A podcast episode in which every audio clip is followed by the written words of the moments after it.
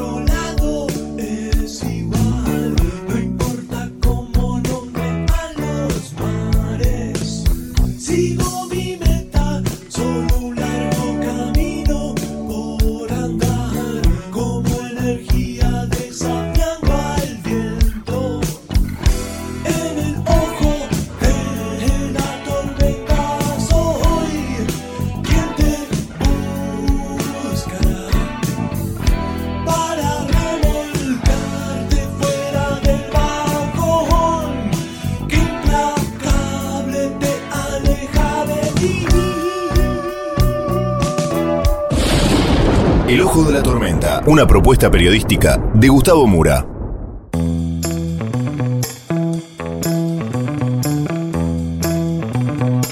Bienvenidos al Ojo de la Tormenta. La tapa de hoy es la chocolatería. Vamos entonces con los temas del día de hoy en este breve sumario.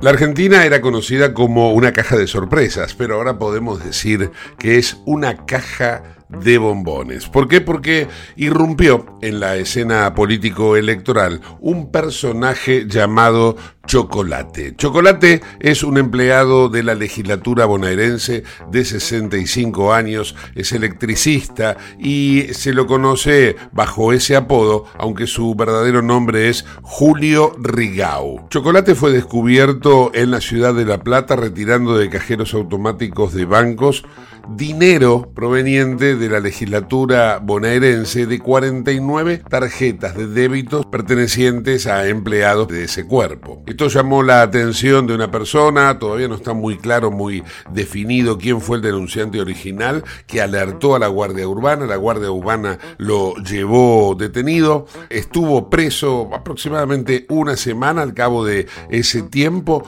dos jueces lo liberaron. La pronta liberación de Chocolate llamó la atención de algunos dirigentes políticos que lo denunciaron, que estarían fuera de lo que algunos consideran un silencio mafioso o la omertad de la política.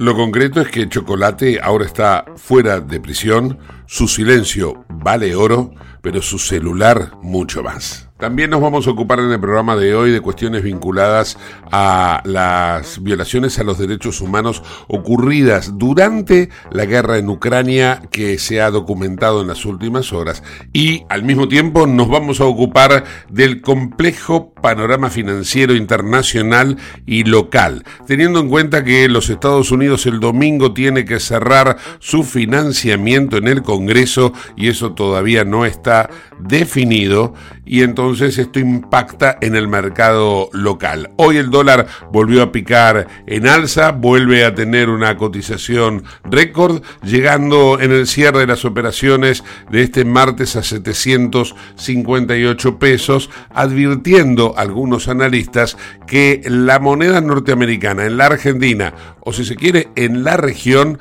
va a subir. Para la Argentina está previsto un alza primero de 900 pesos, luego de 1000 para llegar hasta 1100 pesos. Todo esto lo explica al detalle el analista financiero Jorge Compañucci. Todo en el ojo de la tormenta.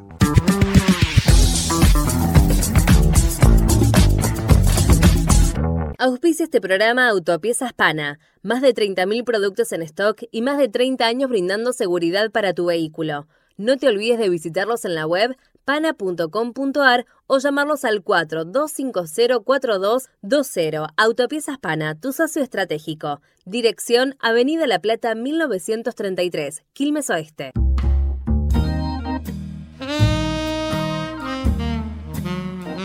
La Argentina es una metáfora que se puede llamar la chocolatería.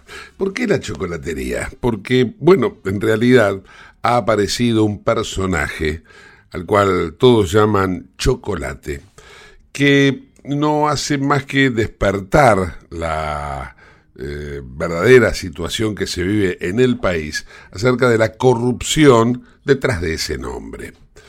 Chocolate es Julio Rigau, un hombre de 65 años, electricista, empleado de la Cámara de Diputados en la provincia de Buenos Aires, y que fue descubierto hace pocos días retirando de un cajero automático en la ciudad de La Plata dinero que pertenecía a 49 tarjetas de débito.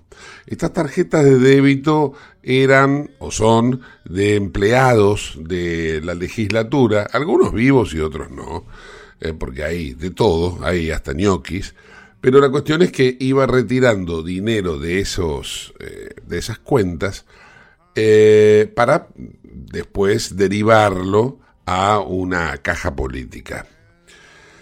La pregunta que hay flotando en el ambiente es cuántos chocolates tiene la Argentina, no solamente la ciudad de La Plata, no solamente esa legislatura que ahora está eh, precisamente bajo la lupa judicial, tanto política como del poder judicial, digo, eh, porque, bueno, da la sensación de que este sistema es un sistema que impera en todo el país. Y, bueno, ahora vayamos al caso de eh, Chocolate Rigau. Porque a este hombre detenido en la esquina de la calle 7 y 54 eh, por la Guardia Urbana de la Policía, con 49 tarjetas de empleados de la Cámara de Diputados de la provincia, las claves para operar eh, 1.257.000 pesos en efectivo que tenía, que había retirado, eh, todo guardado en una bolsa negra. Eh, este hombre, de 65 años, integra desde el año 2019 listas de la política. Por ejemplo, fue concejal suplente en la lista del precandidato intendente Guillermo Escudero, por entonces del Frente de Todos. Este eh, rey de la extracción también está involucrado en la militancia política del actual concejal de La Plata, Facundo Albini. Albini está en el Frente Renovador, es hijo de Claudio Albini, una figura muy cercana al actual ministro de Economía, Sergio Massa. Y por ello es que se lo vinculó de movida con el oficialismo.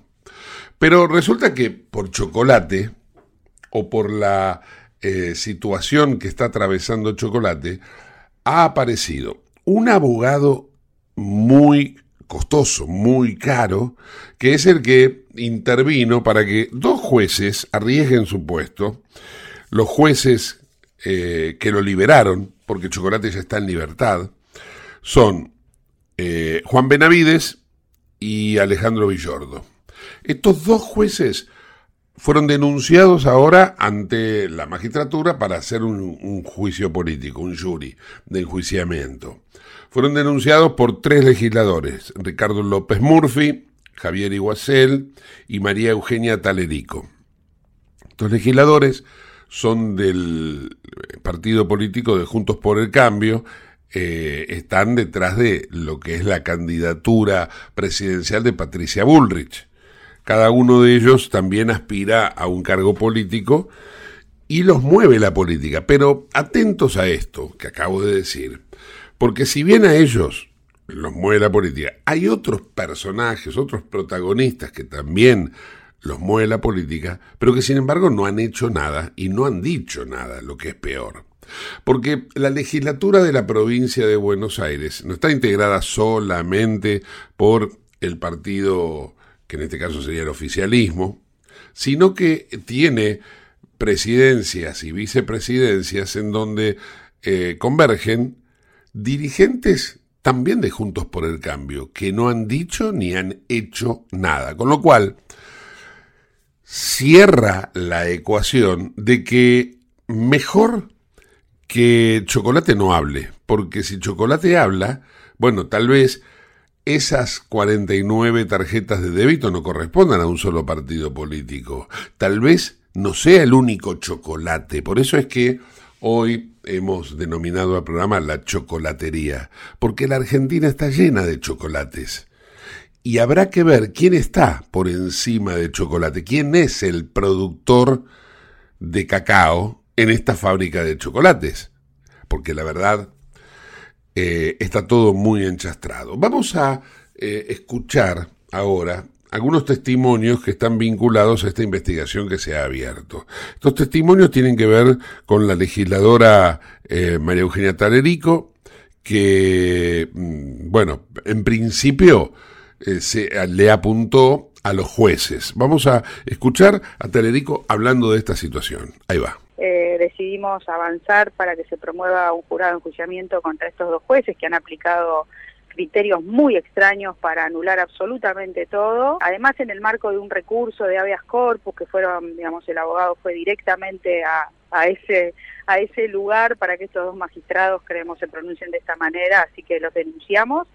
Además de denunciar ante el Procurador General, en realidad la necesidad de profundizar una investigación que tiene que ver con todo el manejo presupuestario de la legislatura de la provincia de Buenos Aires, porque el caso de Chocolate creemos que es realmente la punta de un iceberg, ¿no? Entonces ya no se pueden eh, hacer los distraídos y me parece que esto amerita una investigación muy profunda para el uso del presupuesto de la legislatura de la provincia, eh, a la par de la intervención de la Contaduría General de la provincia, que también pedimos que intervenga. Taledico también hace hincapié en la erogación del dinero, en lo que es eh, precisamente el gasto legislativo. 62 mil millones de pesos tiene la legislatura bonaerense para su manejo discrecional. Se ha hecho un cálculo de lo que le corresponde a cada diputado y a cada senador eh, en esa distribución de dineros. Es la verdad que es obsceno eh, el, número porque es este muchísimo teniendo en cuenta que se está hablando de un país que está en extremas condiciones de pobreza y que podría funcionar por muchísimo menos. Vamos a escuchar entonces a Talerico cuando habla de la erogación de la legislatura este rum rum eh, em, permanente en torno a un presupuesto de 62 mil millones, donde en la denuncia hacemos una cuenta y una comparación con otras legislaturas, es un presupuesto exorbitante para el presupuesto con el que debería eh, funcionar la legislatura. Y eso te revela que si una persona con 49 tarjetas este, que necesita prestanombre, cuánto han tomado este, nombres de testaferro, vas a saber de dónde, eh, la logística de, la apertura de las cuentas, de la firma de los contratos, o sea, no es una persona que actúa sola. Y probablemente entre lo exorbitante del presupuesto más este hecho que revela esta situación, creemos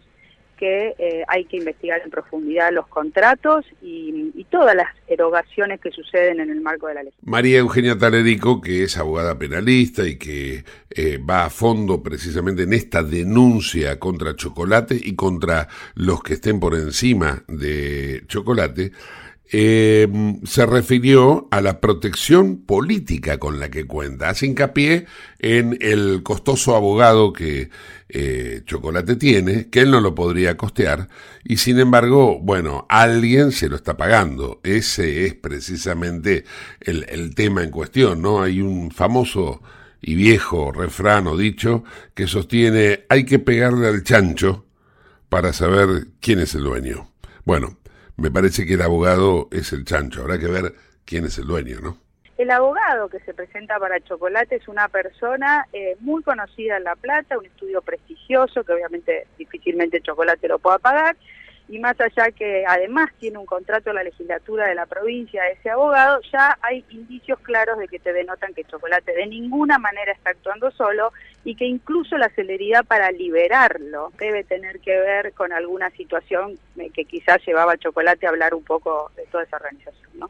La chocolatería de la Argentina está abierta, está funcionando y lamentablemente pareciera ser que no está en la agenda de los candidatos presidenciales hablar de esta gran cantidad de dulces que le pueden hacer mucho daño a un paciente enfermo y que me da la sensación de que ya está en el pico de la diabetes, que es la Argentina.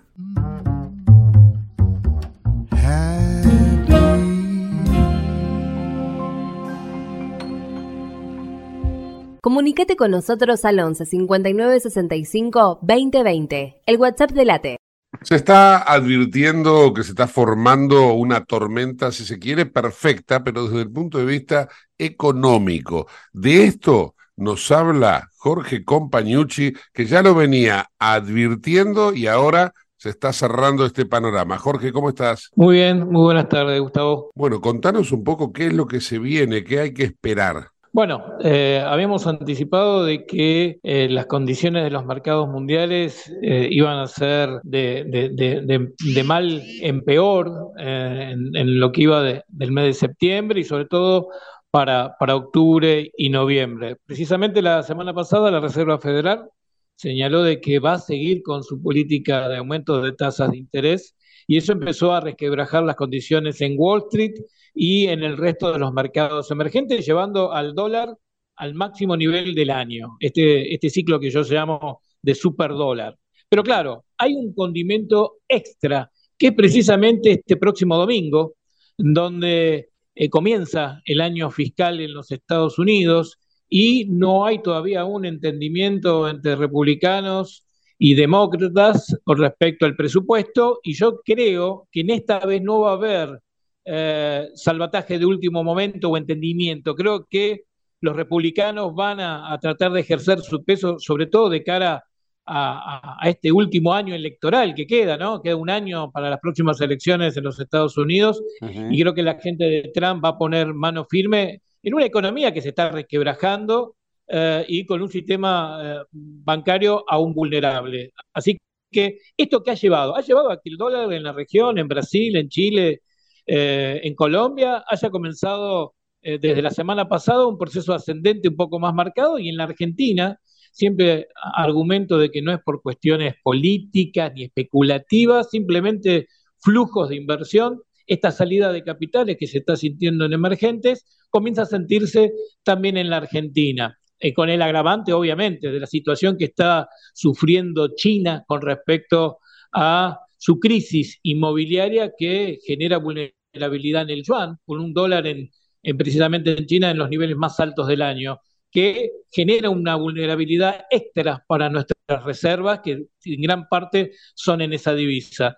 Entonces, claro, como bien decías, se está acercando una tormenta perfecta, en donde por ahí el común denominador para eh, el, ciudadano de a pie es precisamente que puede haber tensiones cambiarias por las elecciones. No, acá las elecciones no juegan ningún tipo de partido, es precisamente condiciones de mercados externos. Esta, esta caída de los mercados externos, que hoy es importante en Wall Street del 1.30, se está, se está moviendo, está llevando a que el contado con liquidación, este diferencial que hay entre un activo argentino en los Estados Unidos y el mismo en la Argentina salte a 777, estamos hablando de un 260, y es precisamente ese dólar financiero, ese dólar blanco, es el que empuja el blue, que salta a 765 y habilita una figura técnica ¿eh? una figura de banderín, la misma, el mismo tipo de figura de banderín que teníamos allá por julio eh, y que en algún momento, en ese momento estábamos en niveles de 495 pesos. Yo te decía en aquel momento que íbamos a tener un rally ya habilitado a 650 y 700, que es el que finalmente se dio. Bueno, esta bandera que está habilitando en el día de hoy, eh, nos lleva, este, perdón, este banderín que nos está habilitando el día de hoy, nos lleva un objetivo de mediano plazo a torno de 1080, 1130 pesos. Vos me decís, ¿eso es una locura? No, está prácticamente en línea con la inflación de ese 170% que había esperado allá por enero para, el corriente año. Así que yo creo que las condiciones se van a, poner mucho más tensas. Recordemos que en el mes de agosto, cuando fuimos a las PASO, las condiciones en la región y en el mundo no estaban tan graves como ahora. Por eso que mucho cuidado, porque ahora sí vamos a tener condimentos de mayor estrés financiero en la Argentina y económico. Ya la inflación está desbocada. O sea, uno, um, yo eh, mm, prácticamente eh, todos los días eh, sigo muy de cerca los precios de, los supermercados y el nivel de remarcación es bastante importante. Recordemos que venimos ya con, con un PBI que está cayendo casi al 5% en Argentina y eso demuestra este proceso de esta inflación. O sea, las condiciones con las que llegamos a estas, a estas pasos no son, eh, perdón, a estas elecciones no son las mismas que tuvimos en el 2019. Estas son sumamente mucho más preocupantes. Me imagino. Jorge, vos me estás hablando de un dólar eh, superando los mil pesos, mil, mil cien, lo situaste por allí. Pero ubícame en qué término. Esto es eh, para el 22 de octubre, antes, durante, después, en el balotaje. Contame un poco eso. No, eh, recordemos que para las elecciones habría eh, esperado la, la, chance, siempre hablamos de la chance en función de las condiciones internacionales, que podemos llegar a 9.20, pero tranquilamente lo vamos a ir viendo en estas próximas eh, tres, cuatro semanas. O sea, eh, yo te estoy diciendo que el tema de los Estados Unidos es este domingo. Así que la semana entrante vamos a ver qué tipo de aceleración de tipo de cambio eh, vamos a tener en la Argentina y en la región. O sea, recordemos, esto no es solamente nosotros, nos compete también a otros países, sobre todo Chile. Chile está muy vulnerable. Después de nosotros, en la región, en cuanto a mercados así financieros importantes, Chile está muy mal y es uno de los que pueden verse sumamente afectados. Así que eh, yo te diría que es, ese target, yo lo hoy por hoy, lo, para, para quienes son propicios de mi comunidad, eh, son prácticamente para el verano. Vos me decís, claro, el verano comienza el 21 de diciembre. Bueno, tranquilamente podemos tener eh, un, un, diciembre tenso. O sea, yo lo que señalo es que este fin de año se asemeja mucho al fin de año del 89, como ya lo he vertido en muchas oportunidades, este ciclo que asume la Argentina con su problema del ELIC, esos, esa burbuja tóxica, también tiene que, eh, tiene que ver una cierta vinculación al ciclo de los mercados internacionales. Y si vos me preguntás, o un, un inversor externo me pregunta, mira, yo tengo acciones del, del, banco JP Morgan, ¿cómo lo ves? Bueno, prácticamente está atravesando el mismo ciclo que en 1989. Veo semanas y meses de, fuerte caída hacia adelante. Entonces, tengamos en cuenta que eh, lo que estamos hablando en cuanto a pronósticos de mercado no es pronósticos de mercado que compete a la Argentina de, a la Argentina de manera unilateral, sino que es un problema que hace a todos. Sí, entiendo. Eh, por último, Jorge, viste que están los dólares que ha congelado el gobierno, ¿no? Tanto el mayorista, el oficial, como el tarjeta. ¿Esto quién lo financia? Si aumenta el valor del blue eh, de la manera en que vos lo estás anticipando o que los mercados lo van a marcar. Sí, lo financia el mismo, el mismo gobierno. O sea, Un gobierno quebrado, eso es lo que digo. Yo lo que digo es que, a ver, Eduardo, eh, Gustavo, eh, nosotros hoy por hoy hay una realidad. La diferencia que hay con el ciclo de 1989 o lo que sucedió después de la convertibilidad es que en aquel momento había libertad financiera, libertad económica, no había tanta manipulación e intervencionismo por parte del Estado. Hoy están, no están mal las AFJP, está el ANSES, y eso es lo que permite al gobierno ir regulando, pero esa regulación sigue siendo una fantasía. Esto como, como el dicho, ¿no? Eh, yo te podría decir un poco ayornado, te puedo mentir un poco durante un tiempo, pero no siempre todo el tiempo. Entonces, ese, ese momento de, sinceridad en cuanto a la economía, en cuanto a, las finanzas, se viene, viene muy cerca, ¿eh? no, no quedan muchos meses para ese sinceramiento. Y entonces, bueno, obviamente eh, eh, se, va a dar por un ciclo de mercados mundiales, pero también con un ciclo que hace a la política con respecto a las elecciones. O sea, por eso que eh, si vos me preguntás eh, lo que veo hacia adelante es un panorama complicado que no hemos vivido nunca, porque esta crisis en la cual está sumergida la Argentina, que es una crisis que está emparentada a nivel global, vamos a ir con una situación mucho más terminal en la Argentina, desde el argumento de lo que es la democracia y lo que es el perfil de los políticos hacia la sociedad que no lo teníamos antes. Hoy por hoy el descontento hacia los líderes políticos es muy alto, yo diría altísimo. Y entonces la figura de un Milei eh, se, comienza a, mostrarse mucho más gigante, pero eh, no como solución, sino como eh, captación de ese descontento. Claramente. Lo pueden seguir a Jorge Compañucci en Twitter, arroba compa1968, para tener ahí todo el análisis del mercado. Gracias, Jorge, un fuerte abrazo. Un fuerte abrazo para todos ustedes. Chao.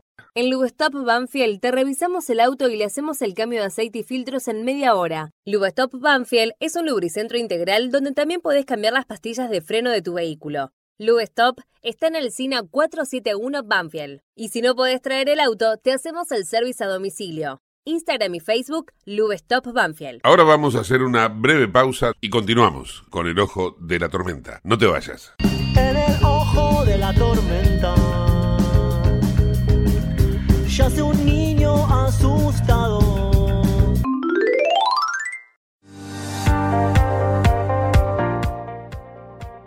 Urgente. La Subsecretaría de Atención Primaria y Salud de Merlo informa, todo paciente adulto con síntomas o sospecha de dengue debe concurrir a la guardia del Hospital Eva Perón, ingresar por la calle Pasteur, acercarse al mostrador, anunciarse y de ahí se lo derivará al consultorio correspondiente. Los síntomas del dengue son fiebre acompañada de dolor detrás de los ojos, de cabeza, muscular y de articulaciones, náuseas y vómitos, malestar intenso general, aparición de manchas en la piel, picazón y o sangrado de nariz y encías.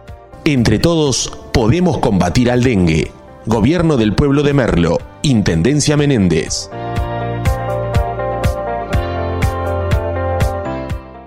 En Lanús tenemos actitud verde. Estamos recuperando 25 plazas y parques del municipio, con nuevos espacios verdes, estaciones de juegos para chicos y mayor seguridad para nuestros vecinos. Informate en lanús.gov.ar. Lanús nos une. ¿Sabías que todos los accidentes por inhalación de monóxido de carbono son evitables? Chequea que la llama de tus artefactos sea siempre azul. No olvides ventilar los ambientes de tu hogar todos los días, verificando que las rejillas cuenten con salida al exterior y las ventilaciones no estén tapadas ni sucias. Y controla las instalaciones internas con un gasista matriculado. Con estos consejos, proteges a tu familia. Metrogas, damos calor. Merlo crece en obras. La Secretaría de Obras y Servicios Públicos de Merlo avanza con el plan de renovación de la red vial. Estos trabajos mejoran la transitabilidad de las calles, la seguridad y la calidad de vida de nuestros vecinos. Ya finalizaron trabajos de pavimentación en la calle Junín entre Cervantes y Ruta 40 en Merlo Centro.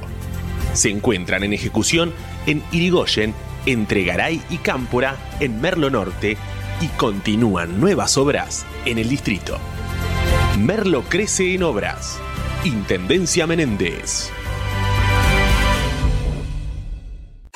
¿Tenés Galicia? Tenés que saber algo. ¿Tenés alguna duda? ¿Tenés alguien que te escucha y te da atención 24/7? ¿Tenés ganas de hacer algo? Tenés muchos beneficios en lo que más te gusta. Tenés ganas de no hacer nada. Tenés una app para hacer todo desde el celular sin moverte del sillón de tu casa. Tenés todo para vivir un día a día mejor. Tenés Galicia. Tenés Galicia.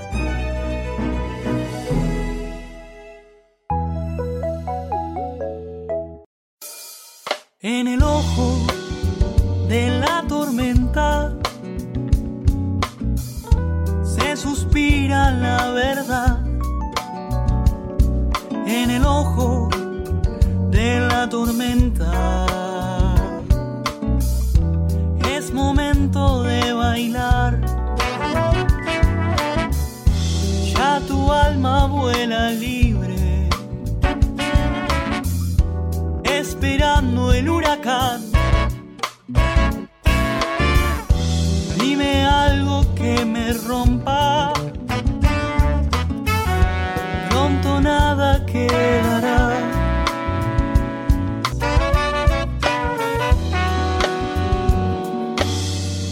Auspicia este programa CRIBE. CRIBE es un centro de rehabilitación integral que está ubicado en Villa Ballester, provincia de Buenos Aires, certificados con normas de calidad ISOIRAM. El centro CRIBE ofrece, entre otras terapias, tratamiento de rehabilitación por ozono. La página web es www.cribe.com.ar, sino en facebook.com barra cribecom. CRIBE queda en Independencia 5182 Villa Ballester. Los teléfonos 4768-6774 o 4767-6296. CRIBE, Centro de Rehabilitación Integral Belepoc.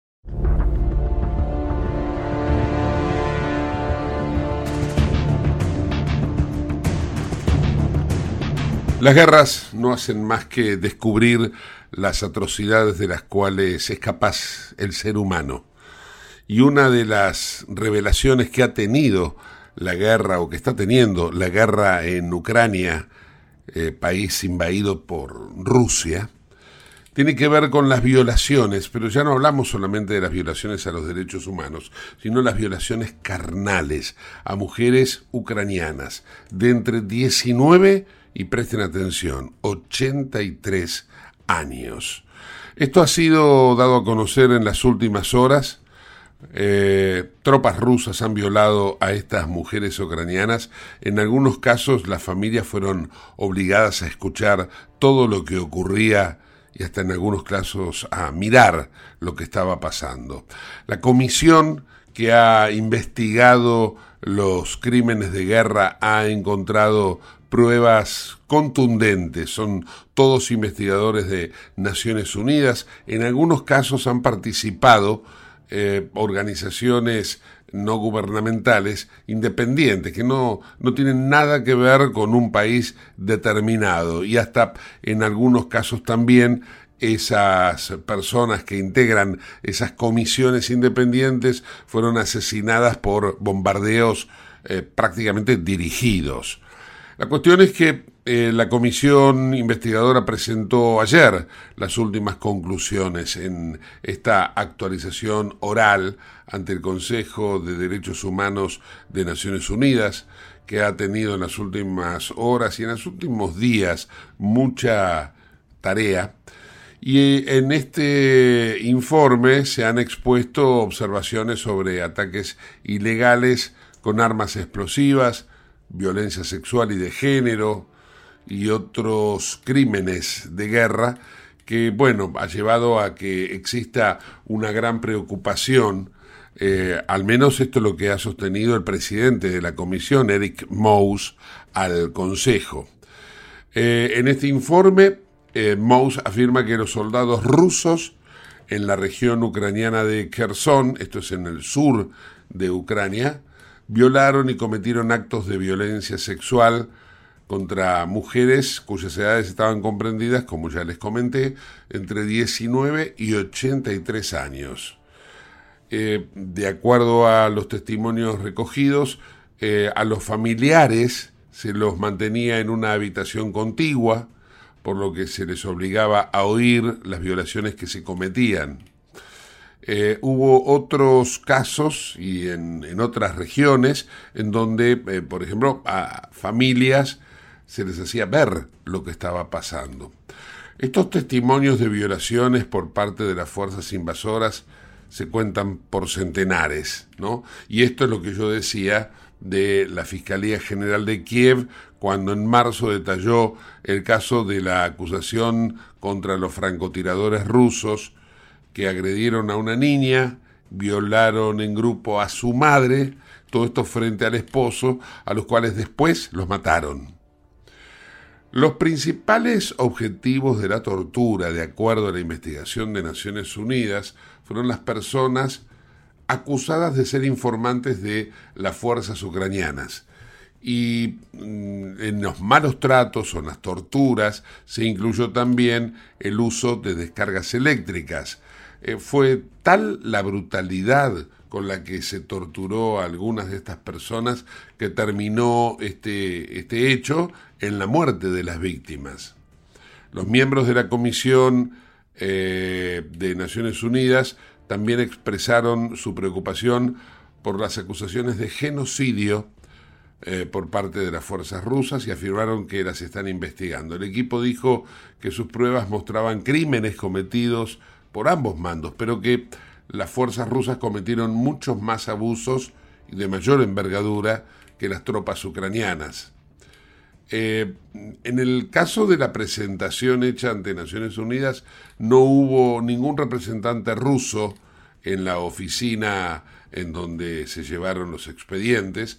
Y esto, bueno, de alguna manera eh, muestra la, el disenso que tiene Rusia para con ello y la posibilidad de que Rusia luego objete, porque tiene valor de veto, el, la opinión de Rusia en la mesa. Los expertos dijeron que no recibieron ninguna respuesta precisamente de la delegación rusa, mientras que sí hubo una cooperación de la parte ucraniana, aún a pesar de que hay acusaciones contra tropas de este último país. Em, todos coinciden en que el trabajo de esta comisión mejoraría si hubiera un mejor acceso a la información por parte de lo que es el sector ruso, porque todos quieren ejercer eh, la imparcialidad de la forma más exhaustiva posible. Y ahí hay, eh, precisamente a partir de ahora, una elaboración, que todavía no está terminada, de la lista de los presuntos autores, lo cual se va a presentar a su debido tiempo al alto comisionado para derechos humanos. Esto es lo que, eh, en lo que se refiere a la guerra en Ucrania, Naciones Unidas está investigando y que de alguna manera abre un link o abre una lupa aún mayor cuando la Corte Penal Internacional ahora está abriendo una investigación para determinar si a eh, una directora de una ONG que se llama Emma Igual, es española o era española, la mataron eh, a propósito con un misil eh, dirigido presumiblemente desde Rusia. Esto, de confirmarse esto, constituiría un crimen de guerra y sobre ello también habría entonces una acusación formal desde Naciones Unidas, más allá de que la Corte Penal Internacional lo está investigando. Todo esto porque eh, supuestamente lo que eh, se presume, eh, y esto está avalado hasta incluso por el gobierno español, el ministro de Exteriores de España, José Manuel Álvarez, reunido esta misma semana en Nueva York, en la Asamblea General de Naciones Unidas, con el fiscal de la CPI, Karim Khan, le dijo eh, Álvarez que él personalmente va a impulsar la investigación para que los responsables del asesinato de Emma Igual sean llevados ante la justicia internacional y esto podría, eh, eh, sobre este particular, terminar en el propio Kremlin. Habría que ver quién ordenó eh, la desaparición física de esta investigadora española que estaba determinando los crímenes de guerra en Ucrania. Esto es, mataron a una de las investigadoras, de las investigadores en Ucrania para tapar el crimen que ella estaba investigando.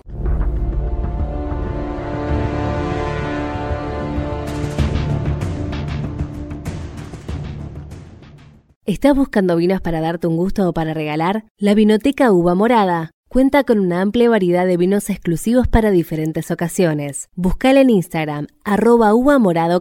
Uva morada, vinos especiales para personas especiales arroba uva morado. A continuación les comento que la AGIP, esto es la Administración Gubernamental de Ingresos Públicos, recuerda que hasta el 30 de septiembre va a estar vigente la recategorización del régimen simplificado del impuesto sobre los ingresos brutos. Van a tener que recategorizarse aquellos contribuyentes cuyo nivel de actividad supere los parámetros establecidos por el Código Fiscal, por ejemplo, respecto de su facturación, tomando en cuenta los últimos 12 meses. Además de los ingresos, se consideran la superficie afectada y la energía eléctrica consumida para encuadrarse correctamente en la categoría correspondiente. La legislatura de la Ciudad de Buenos Aires aprobó con el Código Fiscal 2023 un aumento de los topes para tributar ingresos brutos por el régimen simplificado. A partir de este año se pueden incluir operaciones hasta 4.229.990 pesos de facturación anual, existiendo ocho categorías de la A a la H de acuerdo a los montos máximos de cada una. La recategorización deberán realizarla con clave ciudad a través de www.agip.gov .ar. Allí van a tener detallado el cuadro de categorías para el año en curso, el 2023. Te invitamos a conocer La Pampa, porque creemos en una nueva forma de viajar a un ambiente ideal para estos tiempos. Aire puro, bosques y fauna nativa, gastronomía gourmet, vinos patagónicos, pueblos con historias emocionantes. En La Pampa, seguro te relajás, seguro te emocionás, seguro disfrutás. Viaja seguro, viaja a La Pampa, portal de la Patagonia. La banda estuvo integrada por Steve Hackett, Ray Wilson, Peter Gabriel, pero finalmente quedaron tres. Phil Collins, Mike Rutherford y Tony Banks hicieron el más increíble génesis de todos los tiempos. Y hoy, en el cierre del Ojo de la Tormenta, Génesis con Follow You, Follow Me.